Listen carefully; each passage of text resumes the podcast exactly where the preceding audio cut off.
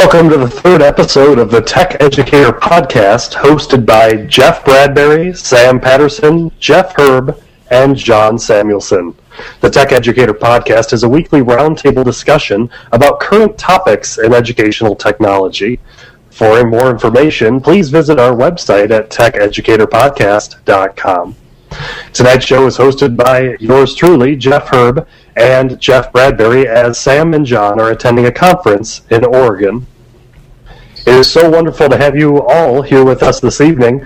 Jeff, how are you doing tonight? Doing well today, Jeff. How is everything out in your neck of the woods? Uh, it's going it's going very well out here in Chicago. It's uh, starting to warm up a little bit, which is better than it being negative ten degrees, so I will take that any day. It was about fifty degrees here this weekend, and uh, we still have snow in the ground from a little storm we had last week, but other than that, things are doing really well. Yeah, that was a pretty small storm, right? It was pretty small, but uh, it got us almost on a half day last week, so uh, wow. The kids were excited. Well, that's great. Good stuff. Well, we have some great stuff to talk about tonight. Um, why don't we talk real quick about ways to get involved with the Tech Educator Podcast. Do you want to talk a little bit about that, Jeff? Sure. First thing that you can do is follow us on Twitter at the hashtag TechEducator. And we have a brand new Twitter account that you can follow, TechEdShow. So please follow us at TechEdShow and join us on the hashtag TechEducator. Uh, you can also email us at feedback at tech educator podcast dot com. Uh, we'd love to hear any feedback you have about our show or any tips or suggestions for content that you want us to cover uh, during an episode. We'd love to hear about that as well. Uh, let's jump into a little bit about a uh, little news about our podcast. Jeff, why don't you start with the TeacherCast podcast? Well, we've had a couple good episodes come out this week. I had a great talk with Chalkable last week, and uh, I had a lot of good interaction with them this week. If you haven't listened to that show, please do. Also talked to nineteen pencils, which is an amazing educational search engine, which is safe and provides great information for you and your students. It's a website that I recently came across in the last couple months and had the fortune to talk to them out there. And if you've never tried nineteen pencils dot com, you have to. I know it's very easy for us to tell our kids, go to Google. And nineteen pencils is based off the Google framework, but it actually... How do I put it? It it strips all the dangerous stuff out there and just leaves your students with a safe place to do all of your searching. And it even takes some of the weird stuff out of there and really gives you a concise, searchable area for you. That's really cool. These are two uh, episodes that either they went live this week, is that correct? Uh, yes, and I also... Uh, uh, released an episode that I did with Schoology, which was a, a really robust learning management system. I had a, the pleasure of meeting Schoology um, at I S T E last year, and I've already done one podcast with them. I think it was last fall, and uh, they returned to the show to talk about some of the neat updates that they've had. So if you're looking for a great learning management system, and not only just a learning management system, but a system that is desktop and mobile, um, check out our podcasts on Schoology. That's podcast.teachercast.net slash Schoology, and also podcast.teachercast.net slash 19pencils. Very cool. And Schoology just came out with a pretty big overhaul to their website, too, didn't they? They certainly did, and that's what they came on the podcast to announce. It was really, really neat to have them make that announcement. That's fantastic. Well, definitely check out the podcast on the TeacherCast podcast talking about Schoology and nineteen pencils. Uh, new from Instructional Tech Talk, this week's, week's podcast focuses on using Evernote in education. I had a great discussion with Jordan Collier, who's a teacher from Arkansas, that is using Evernote with his classes very, very effectively.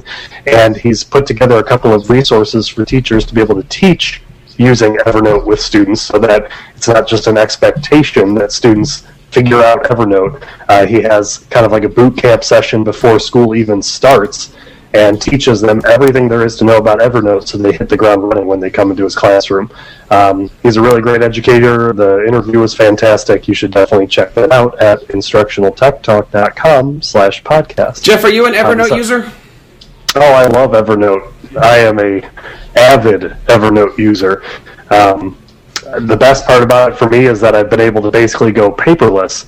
Uh, every piece of you know hard paper I get goes straight into my copy machine, that gets scanned to my email address, that gets dumped into Evernote, and the paper gets recycled. And I keep a much more organized working environment because I'm able to keep everything in Evernote and search for keywords, search for, I mean, the beauty is that with Evernote, as soon as you scan it into their system, everything is searchable. So if I'm looking for something really specific and I know that that word is mentioned somewhere in even, you know, a two hundred page P D F document, I can type that word and it'll find that document instantly, and I don't have to figure out, oh my gosh, when was it that I found it? When did somebody email it to me? It's always searchable and always right there. So I know it's been a savior, and I'd highly recommend it for anyone. I know for myself, it's certainly something that I, I, I need to get into. I've heard a lot of people use it. There's certainly some great Evernote uh, um, resources out there, and uh, certainly would love to feature that on a future episode here of our podcast. Yeah, absolutely. Yeah, we should definitely talk about that. Um, I'm going to kind of jump in and talk about Patooey real quick. The puppets in the classroom discussion from this past week was really a fun chat. Uh, there was a lot of great discussion talking about how you can use puppets effectively in your classroom, and the archive for that is posted on my paperless classroom dot org, and it's definitely worth checking out. There's a lot of great resources shared there as well. I just listened to the latest episode of Techlandia today, actually. Um, And John is all high and mighty about his Arne Duncan fix and talking about that constantly throughout the show. So uh, it's pretty cool. Like you mentioned last week, he's thinking that some of Arne Duncan's uh, people are listening to the Techlandia podcast because in a recent tweet by Arne Duncan, he quoted something that was mentioned in John's show. So uh, definitely check out the Techlandia podcast as well. For now, our show will be hosted at uh, the TeacherCast Podcasting Network website. Please use our domain, which currently forwards to the TeacherCast website, so that when our show moves to its more permanent home, you will, your access to our content and our podcast will not be interrupted. The link to that show is tech educator podcast dot com. Let's get into our discussion segment. Jeff, you posted a very interesting link that I would love to hear more about. Uh, why don't you take it away? Well, there was an article the other day in U S A Today, and I talked a little bit about it on the Jersey Educator podcast because it kind of hit home to us.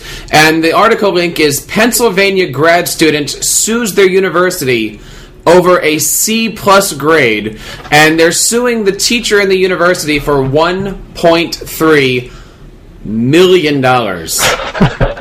And uh, I I, I, I want to read a little bit of this article to you here, Jeff, and, and just kind of get some feedback, because I got a lot of good feedback on the Jersey Educator side. It says here, graduate student, and it gives her name, wasn't happy about the C-plus grade that she received for one of her classes, saying that the mediocre grade kept her from getting her desired degree and becoming a licensed therapist. And as a result, it cost her one point three million dollars in lost earnings. So she's suing her professor and Lehigh University, claiming monetary damages and seeking a grade change. Well, I don't even know where to begin commenting um, on that. Now, this brings up a lot of issues. Number one, okay, I can certainly understand her point of view. And I can mm-hmm. certainly understand the difference between a C plus and a B minus.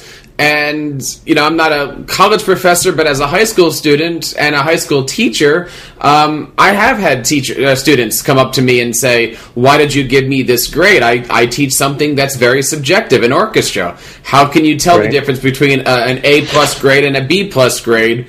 Sure. Especially when you have a situation where a kid can be completely gifted on an instrument and slacking off, but another kid is trying her really hardest and just doesn't have the same talent, but you still have to come up with a system to give everybody an equal an equal grade. Right, that whole idea of subjectivity comes into that whole grading scale, and when it's a life-altering change, you know, it's really something that, you're right, needs to be thought about. What gets me going a little bit is that you know, she's concerned that her grade of C plus, is that what it was? It was a C plus, and the quote here from the, from the professor says, I believe she received the grade that she earned. Right, and so if she's going in to be some sort of, you know, clinical specialist, I would prefer to take the professor's, you know, professionalism and expertise in this and say that if she's not at a level that she should be practicing, maybe that's something that, you know, is left best to the professor that is no, you know, knows how to evaluate things like this. I mean, I would hate to be, you know, adjusting grades in order to say, okay, you can get this degree, and have the person not actually be qualified to do it. Um, you know, that kind of worries me a little bit. Certainly does. And, you know, I... there are a lot of people that aren't on the four-year track. There are some people that are on the five-year track for various reasons. Sure. I know as a music major, we had a specific uh, skills assessment test that if we didn't pass that test, we were not allowed to student teach. And if we weren't allowed right. to student teach, there were some people that were actually on the four and a half or five-year course because they didn't p- possess those skills to go into the classroom. Now, this yeah. is similar but different, but it does start to right. bring up a lot of red flags.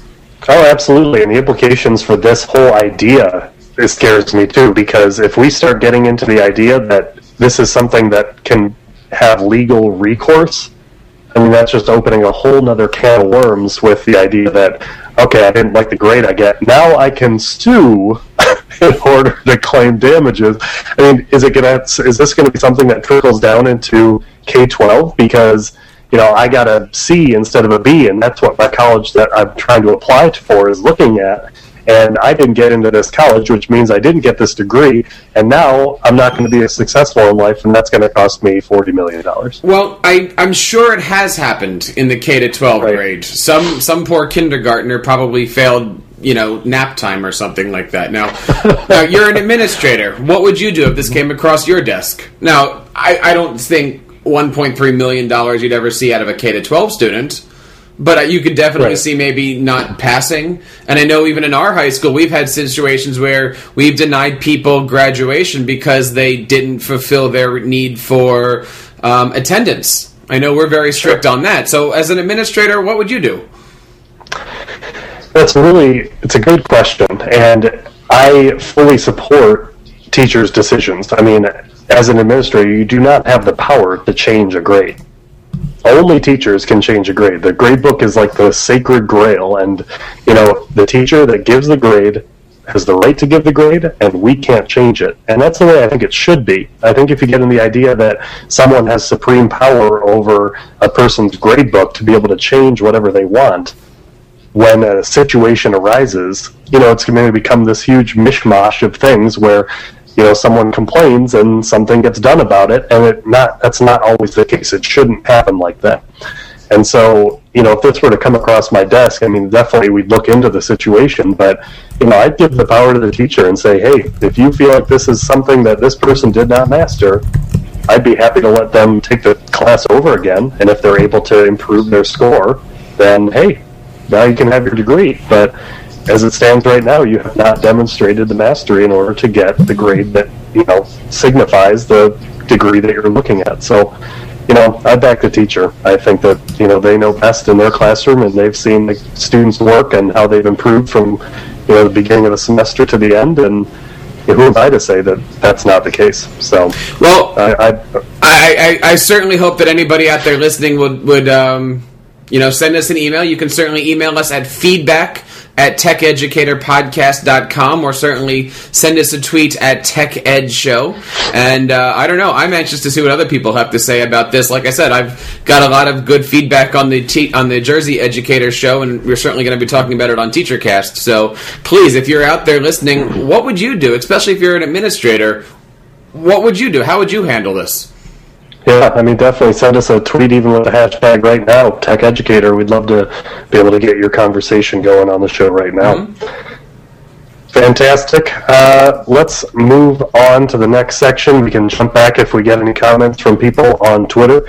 But, um, excuse me, I just wanted to bring up, there was an article about Epson and them discussing uh, some of their latest educational innovations at the RIDA I E F E conference. Um, I always love Epson. I'm, sometimes they get a bad rap, but they're doing a lot of cool stuff, and they're really trying to work with the people that are in education to put out some really cool products. And, you know, past five years, smart boards have been the huge push, and people are like, gotta get a smart board, every classroom, everyone needs a smart board. Well, Epson's kind of doing a step further by saying that this new projector that they've released, you can use pens and whatever, the you know specific Epson pens, but you don't need the board anymore. Any surface that you project onto using this new projector will become an interactive whiteboard.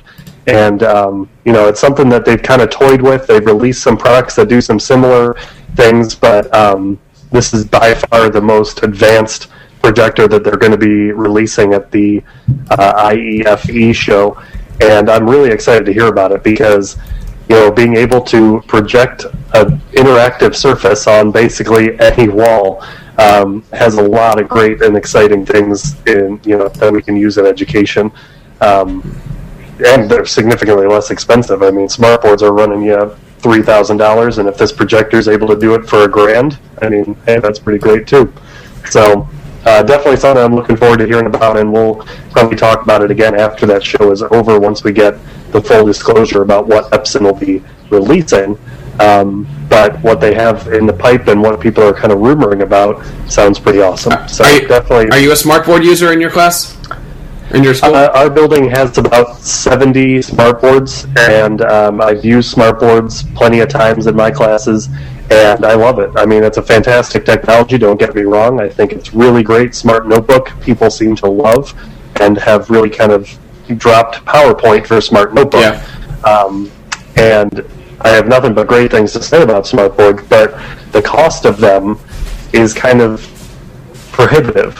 And I think people are doing a lot of cool things with Apple T Vs, and they're doing cool things with just your computer and the app Reflection, and they're doing really cool stuff um, with these new projectors that are making it a lot easier for people to implement interactivity without having to have it in the middle of the classroom all the time, taking up you know whiteboard space or um, you know being three thousand dollars. So I'm excited to hear what some of these new innovations are that kind of get that prohibitive technology, you know, or not get it out of the way, but build upon what's been created and continue to innovate. So it should be pretty cool to see. Mm-hmm.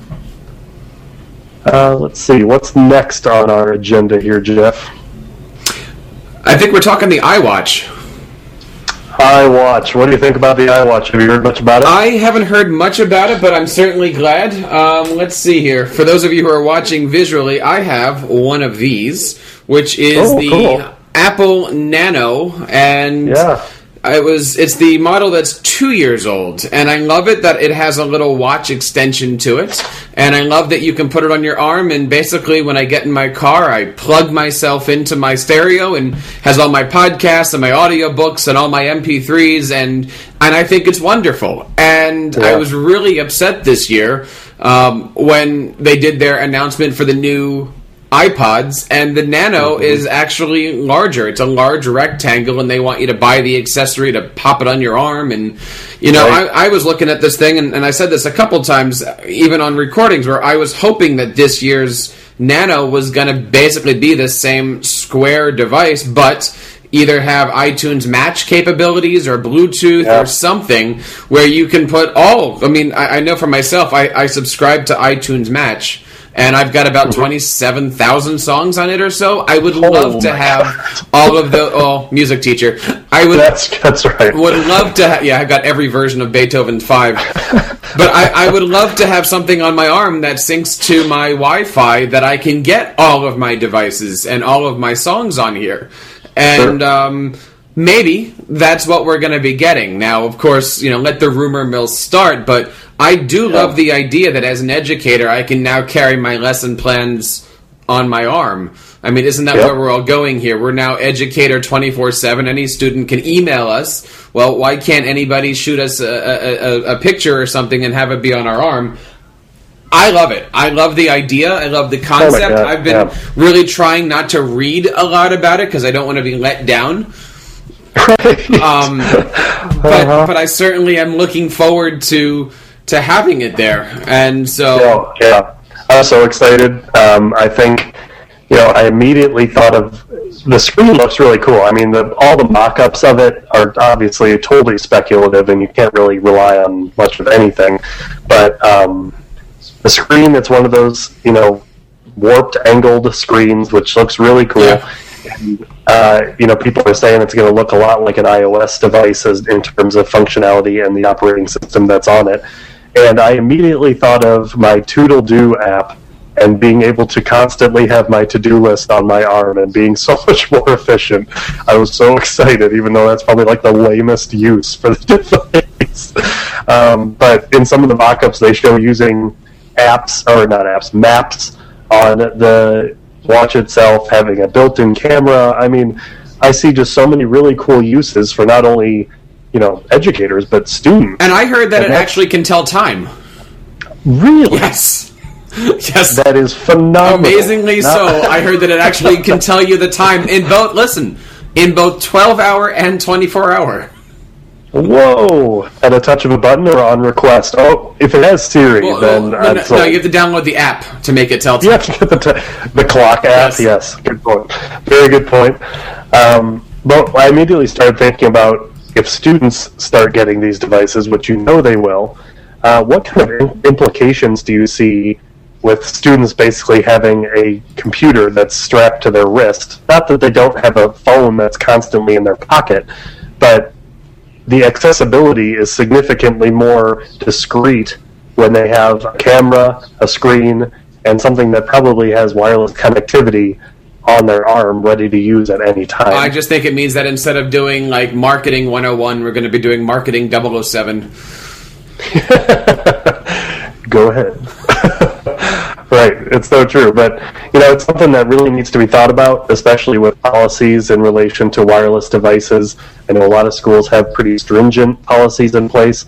If you start having these kind of devices where kids are wearing them as an accessory, but, that, uh, but that's where we're going. You're gonna have, oh, I know, and that's fine. I'm just saying you're going to have to really give your your policies a kick in the butt, because not only are they currently out of date, but they will be even more out of date when people start wearing the technology that makes them out of date. So, and that's why I always say we need more administrators in a school district. Yeah, right. Oh, my gosh. Uh, good stuff. I had uh, another article on here. If you have any news or any you know suggestions about how the iWatch will be beneficial in education, we'd love to hear about those, too. You can tweet at us at Tech Educator, um, or at the hashtag Tech Educator, or the Twitter account at TechEdShow. And if you're watching this right now, the hashtag is right above Jeff's head. Is it? Yes, it is. I'm watching the Google Hangout because the other other feed's a little delayed, and it's going to totally warp my brain if I try and watch both. Um, there was another article that I had found um, that I had to just talk about briefly, not necessarily because of the content of the article, but I just think it's kind of funny. The headline is, Texas C E O asks Congress to encourage tech innovation, math, and science education. And the C E O that's being discussed is the Texas Instruments C E O, Richard Templeton, who approached Congress to talk about, you know, pioneering new innovation for math and science classes with technology. And, you know, he's pushing for this, obviously, Jeff, because he runs the largest company that provides calculators, graphing calculators, to basically the world. So, you know, he's obviously in the right right frame of mind. We do need to push science. We need, do need to push math and new technology innovation. Um, but I just kind of found the source to be a little bit funny in the push, because you know that he's obviously also trying to innovate his own products and get them into the hands of a bunch of students. I have another article here. It uh, was coming up on Mac Daily News. Uh, let me see if it's pulling up here. Illinois school district to give up to seven thousand iPads to their students. Whoa. Have you seen this one yet? Ours. No. It says here between six thousand and seven thousand uh, High School District two eleven students will get their own fourth generation Apple iPad to use in the next school year, paid for by the district at a cost between one and a quarter and one and a half million dollars for a three-year lease. Jeff, High School District two eleven is our neighboring school district. I can't believe I have not heard about this. That's crazy. I could see them doing it, though. They have a pretty good uh, financial backing, but What do you think about putting an iPad in every kid's hands? Why haven't we done it yet? Right, I know. I think we should put. I think we should strap the iPad to everybody's to everybody's wrist. Absolutely, and I gotta I gotta say this because I think about it every time I talk about a one-to-one implementation. Make sure that if you're doing it, you're doing it not to just give every kid an iPad, because doing that is not effective. Make sure you're doing it to help supplement what you're teaching in your classroom. Make it so that it's a tool for learning, not just a replacement for learning, because I see a lot of districts that are doing this. They say, well, the way of the future is giving out iPads. So they get, you know, three hundred iPads, give it to six different classes, and they have no idea what's going on. And they kind of lose sight of the goal, which is obviously still teaching the kids, but they haven't put enough forethought into it saying, this is how we need to do it. This is what our outcomes are. We're going to use the iPads for this. We're going to help uh, generate new ideas for our lessons and for our curriculum. And it kind of gets pushed by the wayside. So that's my little soapbox rant about making sure that when you do implement a one-to-one program, whether it be iPads or Google, um, what are those called, Chromebooks or whatever, make sure you just put in the time to make sure that you're doing it for the right reasons. I think there are a million and a half reasons to do it, but just make sure that your reasons coincide with the ones that are the good reasons. Well, well, apparently there are between one and a quarter and one point five million reasons to do it here. It says, District two eleven officials are considering expanding the program to include every student by twenty fourteen fifteen school year. That trend seems to be growing among the more affluent school districts. Um, they're also considering distributing iPads to every student by twenty fifteen. Uh, incoming freshmen could get one by the twenty thirteen fourteen, and uh, it says, meanwhile, the elementary district, uh, District ninety-three, plans to have its four thousand students using personal iPad or MacBooks, MacBook Airs by twenty fifteen. And so that brings up a lot of debate here of, you know, it's the old debate, really it's the new old debate, laptop or iMac. And that kind of also right. then transitions us into the next thing, which is Apple just cut its MacBook Pro line by two hundred dollars. And so you can now go in and get a Retina display for not not that much money, sixteen hundred bucks or fourteen. I think it's fourteen and sixteen is what they're now running. But it's not bad for a powerful computer. And no, you know, the Airs are only nine hundred bucks, eight hundred bucks, something like that. Yeah, the base level I think is sure it's eight ninety-nine, I believe. And so, where are you? Have you have you faced this question as an edu- as an administrator?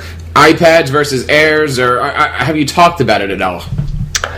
You know, it's not a conversation that we have jumped into fully yet, um, and I think the reason behind that is that we are still, you know, I'm not calling it a pilot anymore because we're out of our first year of doing it. Um, but we have, you know, several classes that are running one-to-one with iPads.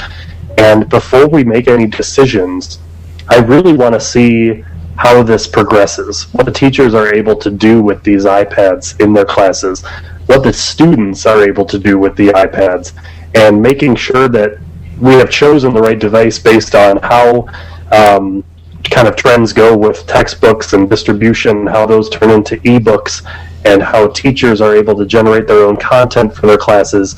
And I'm not saying it's not a conversation that we're having, because we are obviously talking about it. It's something that has to be talked about in order to make an effective technology plan.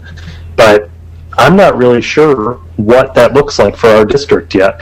And before we jump in and say, oh, well, by twenty fifteen, we want to have, you know, four thousand Google Chromebooks, and we want to have two thousand iPads, and then sixty MacBook Pros for people to make their own content. I want to make sure that by twenty fifteen, those will be relevant devices. And I think we're still on the cusp of all of this transpiring, and until we kind of see how things kind of shake out a little bit, uh, I think we're pretty happy with the iPads that we have and making sure that we're making the most out of them before we kind of transgress into that next level of, all right, we're ready to get everyone something, what will that be?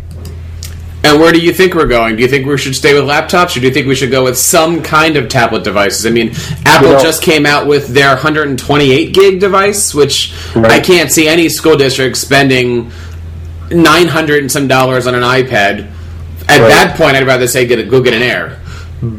Right. But, well, I mean, and you have the Surface Pro that came out too, and that seems like a pretty powerful machine. Granted, I have not used the Pro yet, um, but in large districts that are running Microsoft Server, Windows environment, that's a pretty alluring thing too, because you jump on a network and you can log in, you can access all your files that are on network servers, and it's kind of plug and play at that point. Um, and I just really think about how, you know, how we take these different devices and use them in classrooms. And I'm not prepared to say that we're going to get iPads. I'm saying let's make sure that the classrooms dictate what they need in their classroom, and we'll make the decision based off of that. Um, desktop publishing, going to be difficult on an iPad. That may be more suited for a Chromebook. Who knows? What if you just gave every teacher twenty-five thousand dollars in hard cash and a Best Buy card? With any star, okay, on the Best Buy card. Bring back your itemized receipt. Yes, and then and then go for it. I mean, I'm all for what works best in the classroom, and I think that's the way it really needs to be, because I'm going to say that iPads do not work for every level of our classes. It just it doesn't. And so you need to be able to find what does work in all the different classrooms and make sure that you're able to accommodate that as well. So let's talk about apps now that we've talked about hardware. Do you have any uh, good apps this week that you want to talk about?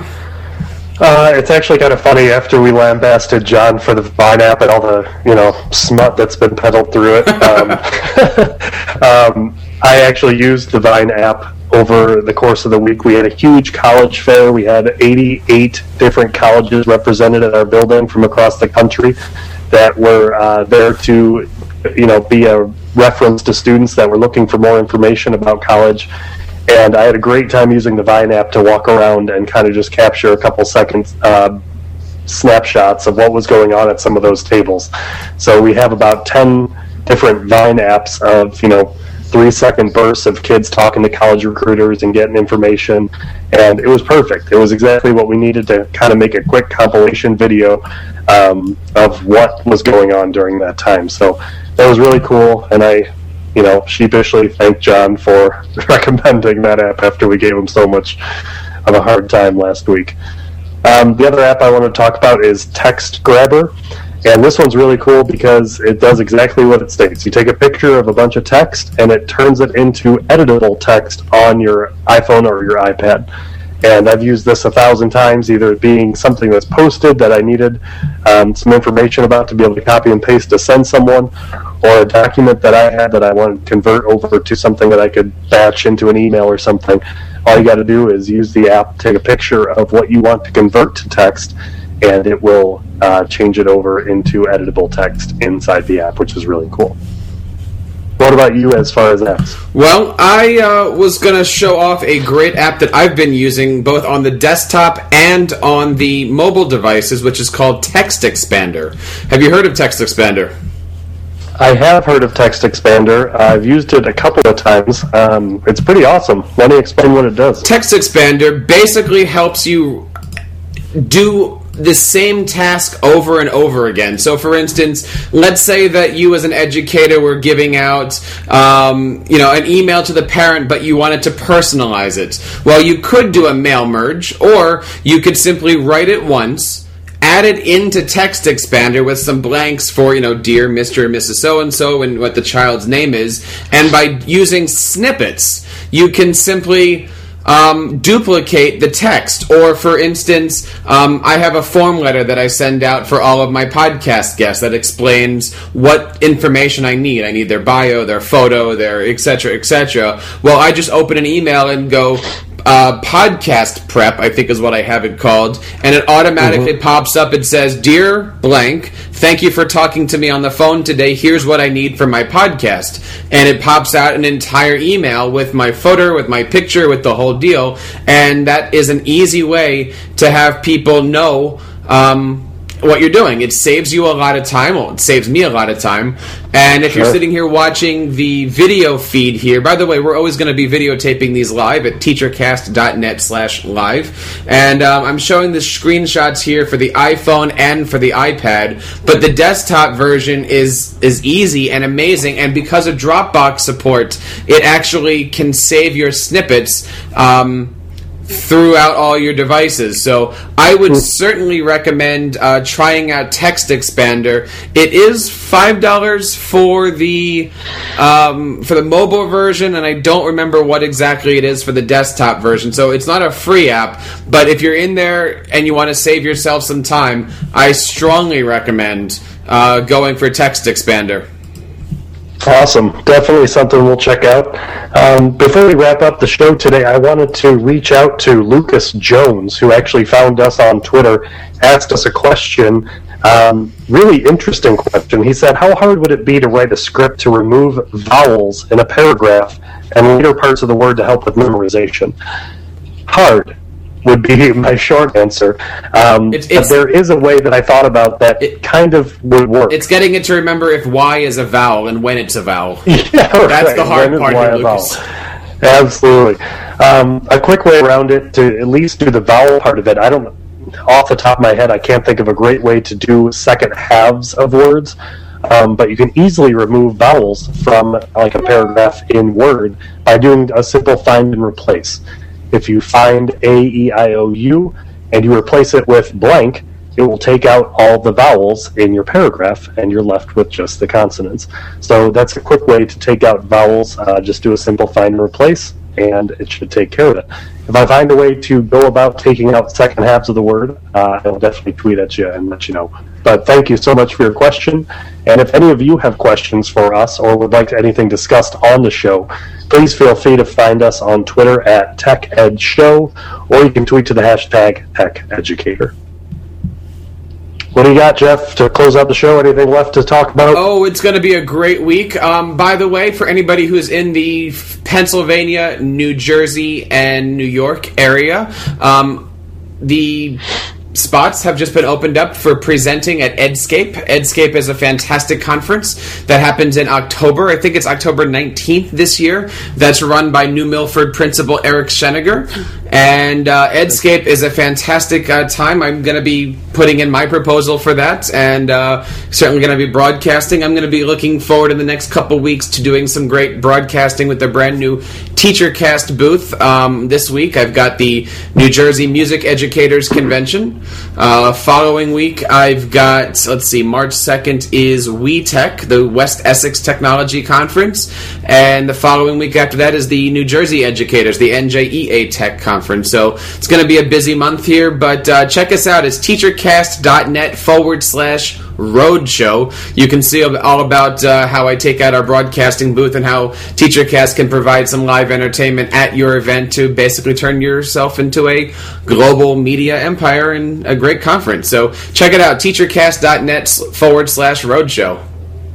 Fantastic. Yeah, the broadcasting booth that you put together is really cool. I got to see some pictures of it. So if you're at any of the uh, events where Jeff is at with his podcasting booth, um, please check it out because it's really a cool thing to see. Um, I will also be at the Connections Conference and the ICE Conference in Illinois in the next couple weeks. Uh, the ICE Conference is the week of February twenty-eighth. Um, I will be there the twenty-eighth and the first, and I will be at the Connections Conference on March fourteenth and fifteenth. So if you are interested in talking with me, we'll probably be doing a couple of uh, recording segments for my show, Instructional Tech Talk. Uh, definitely tweet at me at I N S D Tech Talk, and uh, we can arrange a time to get together and talk. I'd love to uh, hang out, meet, and talk a little bit during the conference. So that's what's going on with me in the next few weeks.